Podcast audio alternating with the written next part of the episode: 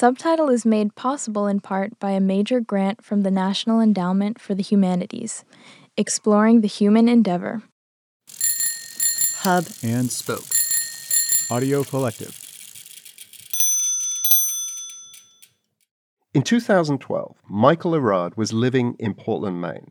He was foraging for wild blackberries on the edge of town one day when something on the ground stopped him short a set of bones. You do a lot of hiking in the woods and you come across carcasses, and this just didn't look like bones that I had ever seen before. And it slowly and kind of horrifically dawned on me what this was. Human remains, a woman. Her name, Michael found out later, was Tanya. She'd been living on the streets and she'd disappeared maybe a year earlier. It wasn't clear exactly when. No one had reported her disappearance to the police. There was no announcement on local news, no search parties. She just kind of vanished, but she was always invisible, so you can't really say that she vanished. But I found her. These thoughts, the whole incident, they shook Michael. He came to realize he owed something to Tanya. So, you know, I did a lot of reading in the anthropology of death and came to understand that there are two there are two deaths. One is the biological death and the other is the social death. And the living are intensely involved in both. And that in some cultures, occasionally you can have circumstances where someone might be trapped between the biological death and the social death. They're physically dead, but they haven't fully been socially sent off. And one of those conditions is when people are sort of unburied. So I had found someone who was in this liminal state. And because of that circumstance, and also because no cause of death could be determined by the medical examiner, Michael decided to take on certain responsibilities himself. She was dead, but I needed to sort of do something. And I ended up uh, doing a lot of research, a lot of reporting, and writing her story as a way of completing her her social death.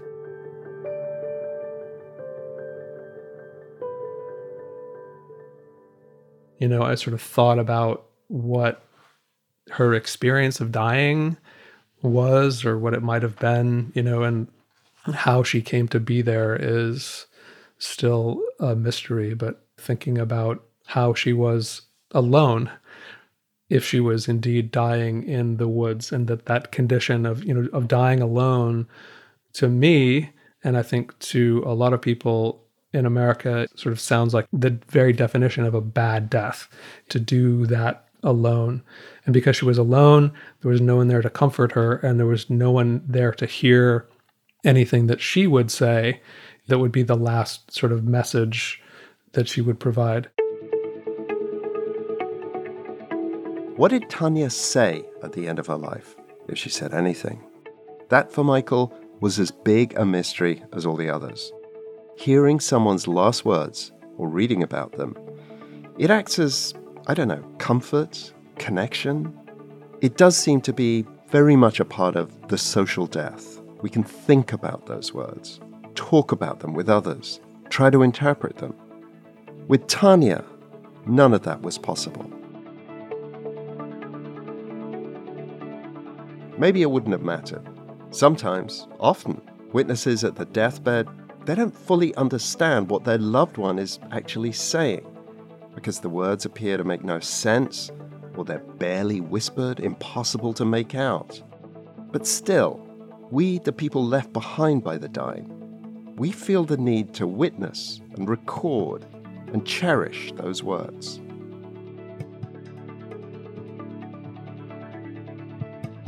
From Quiet Juice and the Linguistic Society of America, this is Subtitle stories about languages and the people who speak them. In this episode, the utterances that mark the end of our linguistic lives, why we value them, and sometimes misjudge them.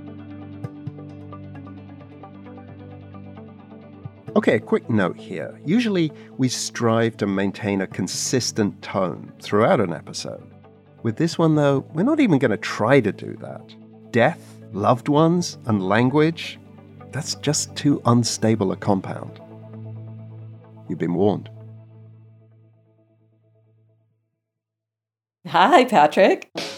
It's Kavita Pillay, who's here to help me with Chapter 1. Chapter 1, a quiz. Okay, so I've got some quotes here. They're all last words of famous people who supposedly said them just right before they popped off. Okay. I would like you to guess or to tell me if you know which famous person said each of them. All right. I'll give it a go. And I will reveal the answers at the end of the episode. I, I have to wait that long. Afraid so. okay. Number one All my possessions for a moment of time. All my possessions. That's it? That's it. All my possessions for a moment of time. Mm, okay, so it's someone with a lot of possessions?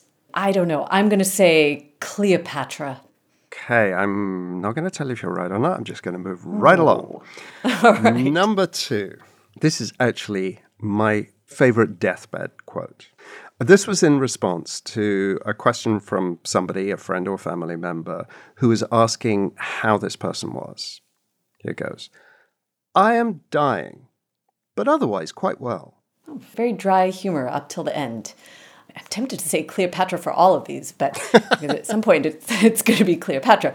Uh, so who, who, gosh, who would have such wit at the end of their life? Let's say Bob Hope. Another good guess. Let's go on to the next one. This was someone who died in uh, a shabby hotel room. Hmm. Either that wallpaper goes or I do. Oh, this one I know because it's so great. It's so famous. It's Oscar Wilde. That's right. He died in poverty in a hotel in Paris in 1900. Such a great quote. Whether or not he actually said it, I mean, do is it known whether he actually said this, or is this one of those apocryphal deathbed quotes? I will reveal that too at the end of the episode. okay. Number four is extremely short. I'm bored. Wow, I'm bored. What I would like guess on this, I'm going to think it was someone who was very exciting in life. Can I get a hint, like what part of the world? Yeah, this is an American writer, and I can give you the year 1987. Oh, 87, American writer.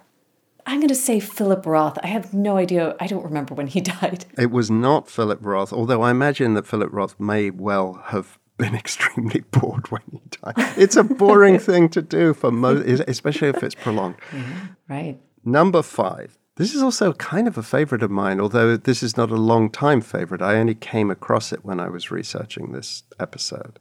You are supposed to say beautiful things, and you can't. Oh, okay, that's it. You are supposed to say beautiful things and you can't. This is unfair, this one, because you're not going to know who this was. I didn't even know this person existed, although in her country, I think everybody knew her. Okay, tell me the country if you will. Yes, of course. Romania. Oh, goodness. I have no idea. I, th- I, think I could have come up with something if I was just guessing without that hint. I, I really have no idea. I couldn't even make something up, I don't think. I would accept a title without the name. A title? You mean like a like some sort of royalty? Ding ding ding ding ding. Yes.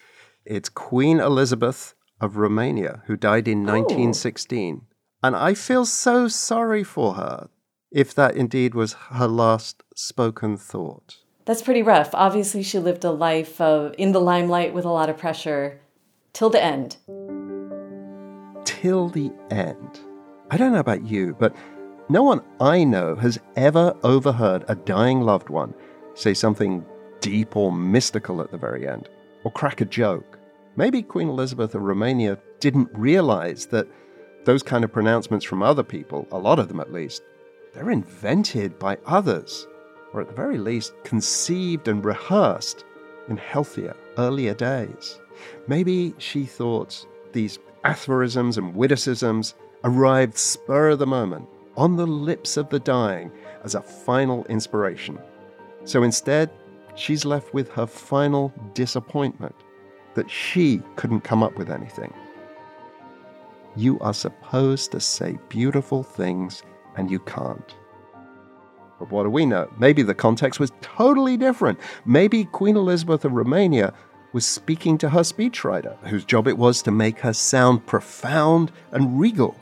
Maybe she was accusing the speechwriter of having writer's block at the most key of moments.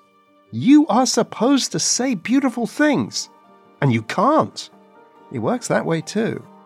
Sadly, though, there is no mention in the history books of a speechwriter. Instead, we learn that not only was Elizabeth no longer queen when she said those words, she lost the title two years before when her husband died, but she was supposedly saying those words to her successor, the new queen, Marie.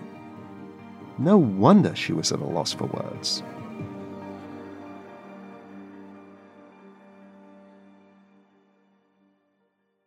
Chapter 2 Whispered in My Ear. Tanmoy Goswami is the founder of Sanity, an independent mental health journalism platform in India. He told me this story from his home in Delhi in the middle of a heat wave, which accounts for the noise of the fan in the background. When I was really young, maybe about, I was about 8 or 10 years old, that's when I experienced the first death, sort of firsthand in my family when my grandfather passed away.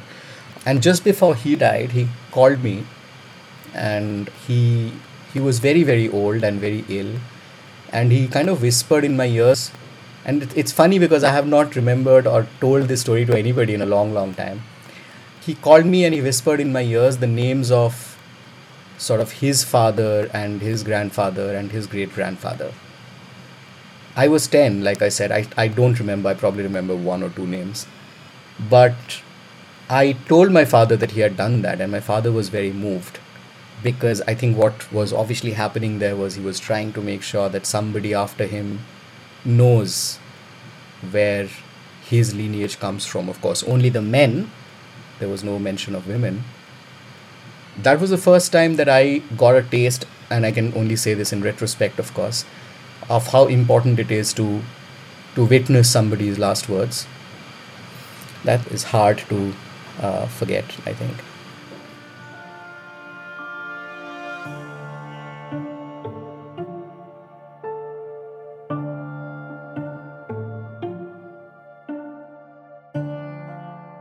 What comes before last words? Long before, if you rewind back to the very beginning. That's after the break.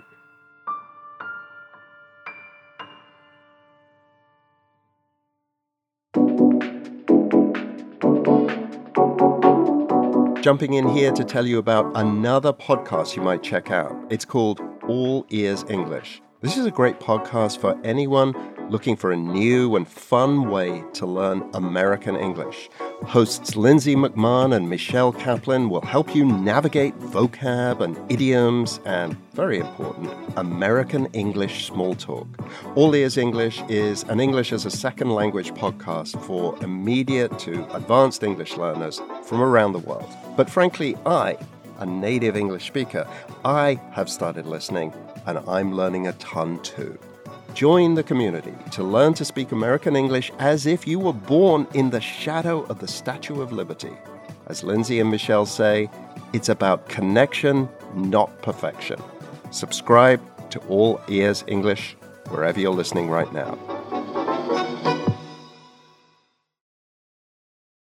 Chapter 3 First Words. Michael Erard didn't just wonder about the last words of Tanya, whose remains he'd discovered in the Maine woods. He found himself thinking about first words too. You know, I later came to find out that she had kids of her own and that they had, you know, first words. Maybe she remembered them, maybe she didn't. If she did, when she died, that knowledge sort of disappeared, that passed away as well. Michael's discovery of Tanya came at a pivotal point in his life. It was a couple years after that whole experience of trying to understand why I was so unsettled by it that um, that I had another baby. So it was kind of this really intense experience with mortality, uh, sandwiched by the arrival of two children who were using language for the first time. Just to be clear, this is not Michael's family. But you know the scene excited baby, even more excited parent. It was like that for Michael too, with his older son.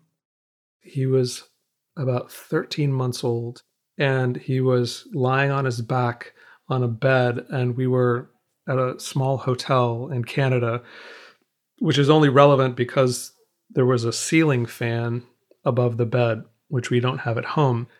And this was a baby who was fascinated by things that went around fans, wheels, propellers. And I was changing his diaper, and he was saying, Wown, wown, wown, wown. And we must have pointed those things out, you know, fans and said, oh, it's going around and around. And I stopped and I said, are you saying round, round? Just like suddenly occurred to me, this might be a production. Something he was actively trying to say, and something that his father responded to. He got this big smile on his face. And it was actually the smile in some ways that was the confirmation that I had accurately perceived and identified the thing that he had intended to to say to point out to me and like wow you said round round and he was really happy that i recognized that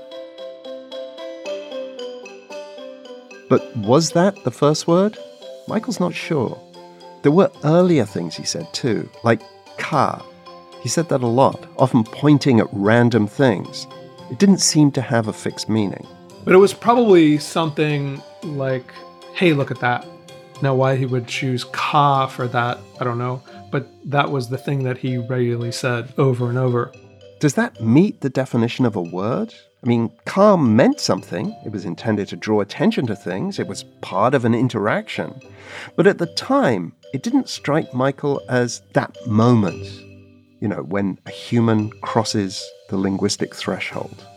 Because I was obsessed with trying to like be there for the emergence of this thing and to know, oh, here I am on this side and I lived through it and now I'm on the other side of this. But I missed it entirely. Like we didn't celebrate that, we were just scratching our heads.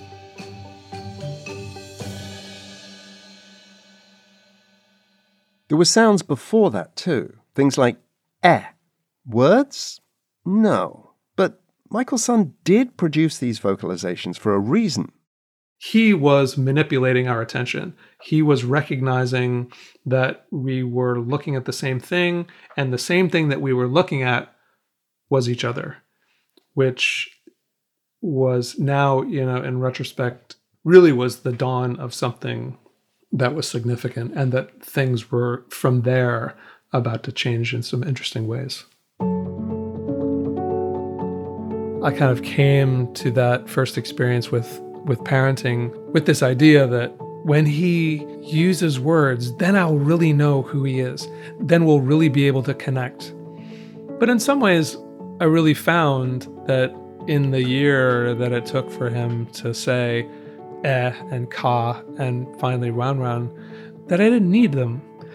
There were so many other ways of understanding his emotional state his physical needs, his feelings of connection to me and to indicating my connection to him, that the words as a thing really weren't that important.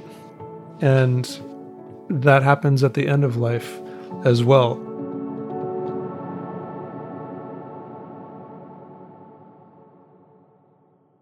Chapter 4 The Diversity of Death. There are many ways to die and just as many ways to interpret what the dying is saying. Steve Jobs had pancreatic cancer. His last reported words were, Oh wow, oh wow, oh wow. Of course, I've got no idea how he said those words. Was he looking back on his life or being transported into a new reality? Was he responding to pain or was he delirious? Other last words are more concrete, much more reminders of how cruelly people have died. I can't breathe. Those are words with a clear intention, an appeal to be allowed to breathe. Now, because the people who said them weren't allowed to breathe, the words have taken on new meanings or subtexts. No more police brutality. End societal racism. Don't let those ever be anyone's last words again. And then there are people's last words online. So, Patrick, to be honest with you, I had been thinking about our last digital footprints for a while now. This is Shephali Bhatt, a journalist with the Indian publication Mint. She reports on how the internet is changing how we live. And that term she uses, last digital footprint, it's disconcerting. I don't know about you, but I don't especially like the idea of being memorialized via Google searches or my latest tweets.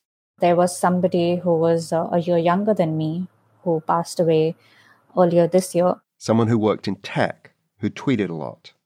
Their last tweet was actually about hiring dilemmas, a hot topic in the tech industry. So a lot of people participated, engaged with that tweet. A few days after they tweeted that, they passed away of a cardiac arrest. And a lot of people who didn't know about it saw that tweet on their timeline and would respond. The comments, the conversation, they continue for days. Occasionally, someone would chime in saying the person had died. But a lot of people just continued the original conversation about jobs in the tech industry. And then an internet service company that this person had once worked with put out a tweet saying that this person was once a part of our you know organization and we pay our condolences. And as is the practice with the internet right? People just see a tweet from a service company and without looking at the context they just start complaining about the bad service that that company has. It's just very disrespectful to the last memories of, of that person and i think that really pained me to you know to see what was happening even now, months later, Shephali is haunted by this arbitrary, misplaced reaction to a person's last digital footprint. She says she still doesn't know what to make of it. The circumstances are just too new. There are so many ways that it affects you, but how it affects you is something which is very hard to explain. Chapter 5 Hello, Goodbye. Among the new end of life situations we faced during the pandemic was the presence of technology as a form of communication. Betsy Roslin is a registered nurse who, during part of that time, worked in end of life care. We had, uh, you know, iPads and we did FaceTime.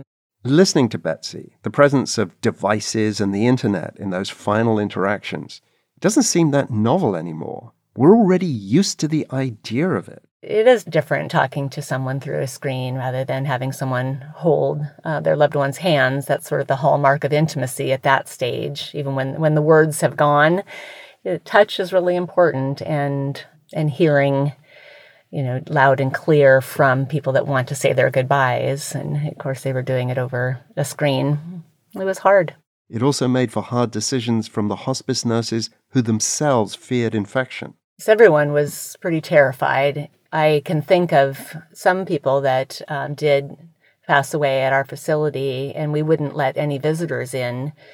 Uh, one was a 40 year old man, and I made the decision to admit him to a room that had a window that was directly to the outside. We were used to having a lot of visitors, but we couldn't allow them in based on what our director had mandated and I opened the window, but there was still a screen there. And, you know, it was very difficult. If I had to do it again, I probably would have just let them in and dealt with the consequences. As it was, someone questioned my judgment and even opening the window. And I thought, my goodness, you know, here's this mother trying to touch her son through a screen. And even though we had pushed the bed as close as possible, it seemed really distant did you witness? I wouldn't ask you to, to relate specifically what people said to each other, but was the nature of how people may have said their goodbyes or what they said, was that different because of those circumstances? I think it was. I think it was a lot more tearful. There was an extra level of, of heartache. It was still something that just made that last interaction so distant. You know, literally, the next time they would see this loved one would be at the funeral home. So there was this whole missing piece of the puzzle that is very important when that is the last time they would ever have a chance to see each other. That's so interesting that you put it that way. And you said before how important touch was. I mean, here am I doing a story about last words, and it sounds as though there's a whole missing bit there, which is between those last words and, as you say, the funeral home. And a lot of us have experienced precisely that. I mean, my last week with my dad was entirely without verbal communication, and yet there was plenty of communication. It was just gestural or, you know, squeezes, hand squeezes, and those kinds of things. I think touch is very important, and you know, a cool cloth on someone's brow, sponging their parched lips. You know, there's a lot of intimacy in that, and so all of that was taken away. Betsy says the way we die varies, of course, from one person to the next. But like everyone who's been around it a lot, she sees patterns.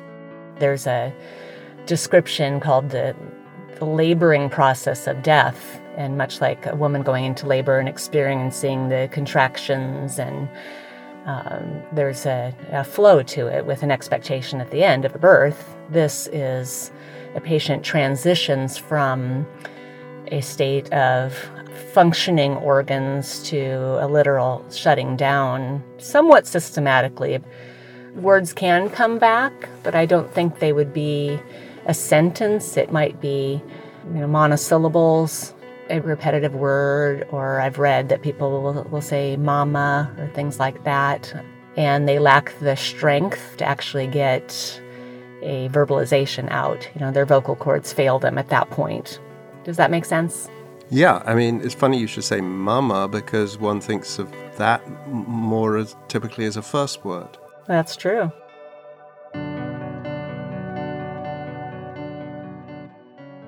We are such a word oriented culture and we are such a speech oriented culture. Words, legible words, and legible words to which we can attribute some sort of intention will always take precedence over other sorts of behaviors. We have to beat backwards, Michael Erard says, or at least understand them for what they are. And sometimes they don't have much to do with what they're supposed to mean. There's a whole set of things that happen at the end of life which are kind of problematic, such as delirious language. Are the things that someone says when they're delirious are they intentional? Is it that person speaking?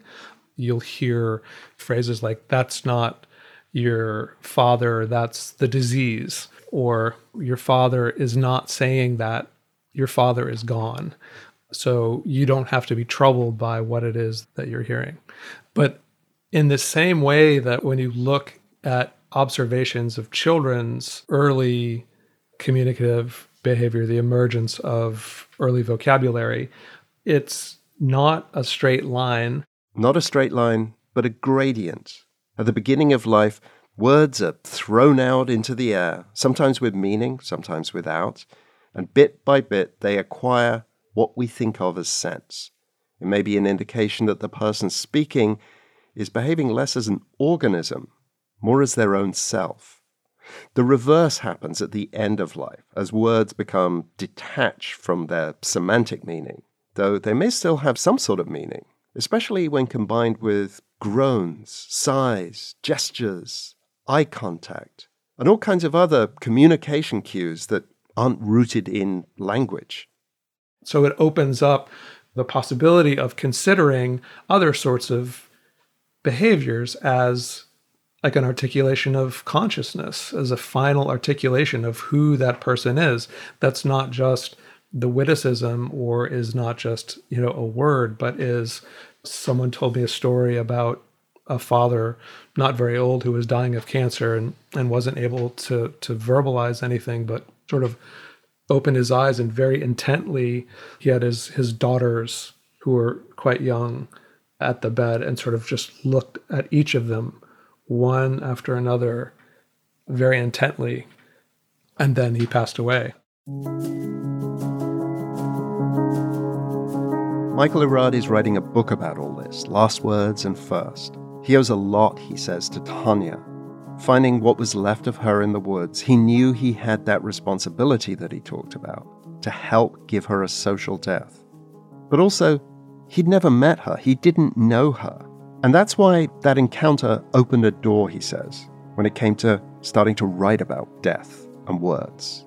Because I had no connection to her, I don't need my discussion of dying and death to reflect anything that I need from her. I don't need to connect to her specifically through these ideas or what I'm writing about. Sometimes, and I'm probably not going to say this right, but but sometimes I feel like people who get interested in, in death and dying are doing so because someone close to them has passed away and they're still processing that personal loss at the same time that they're learning about death and dying. You know, one of the gifts that I think that Tanya gave to me was opening the door to the topic, but without that personal grief. It was a grief for sure, but it wasn't a personal one.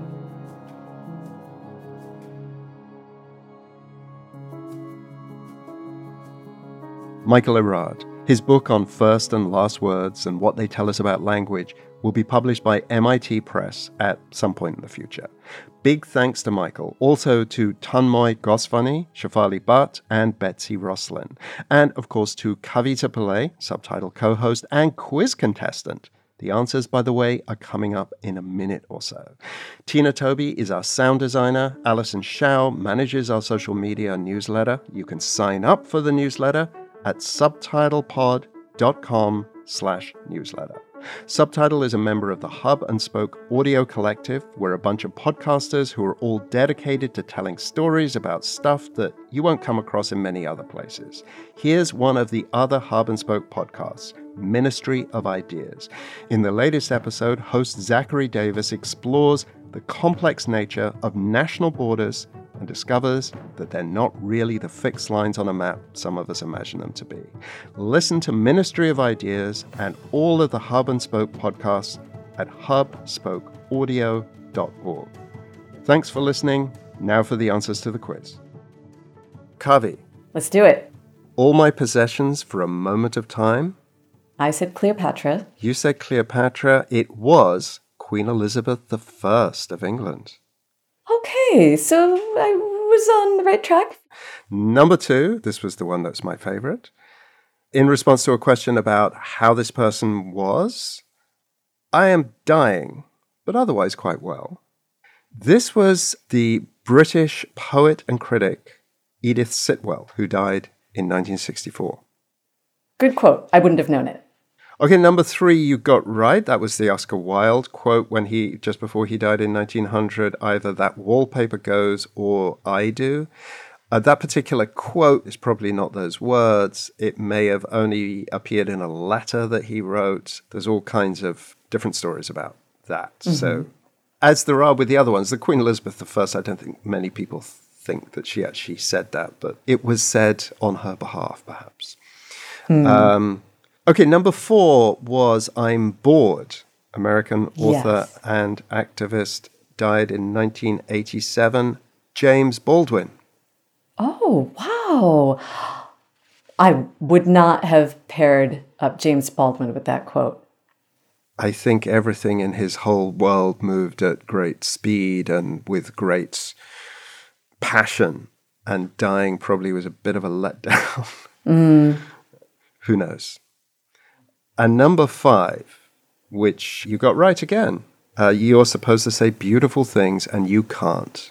Queen Elizabeth of Romania, who died in 1916. A bonus quote for you now, just so we don't end on a total bummer. Mm. This was from 1994, and here's the quote I want the world to be filled with white, fluffy duckies. Oh, what a lovely thought on your way out. Uh, could you say it again? Lovely fluffy duckies? I want the world to be filled with white, fluffy duckies. Oh, white, fluffy duckies. Is this a person who was somehow known for yes. duckies? No, no uh, not no. to my knowledge. Um, This was a person oh, who wow. dreamed up kind of very baroque images. So it's, in that sense, it is in keeping. Okay, so someone creative. Yes. Any other hints? He was a filmmaker, a British filmmaker who made kind of art films that sometimes sort of entered not exactly the mainstream, but they were successes. Oh, well, let's see. It wasn't. I got a barking dog in the background. Oh, I hear. I hear. Um, Louis, do you, have you got the answer? Oh, sweet. His name is Derek Jarman. Oh, yeah, I would not have known that. But it's a great quote. His world may now be filled with white fluffy duckies. N- Let's hope. I hope he got his wish. Subtitle is made possible in part by a major grant from the National Endowment for the Humanities, exploring the human endeavor. Hub and Spoke. Audio Collective.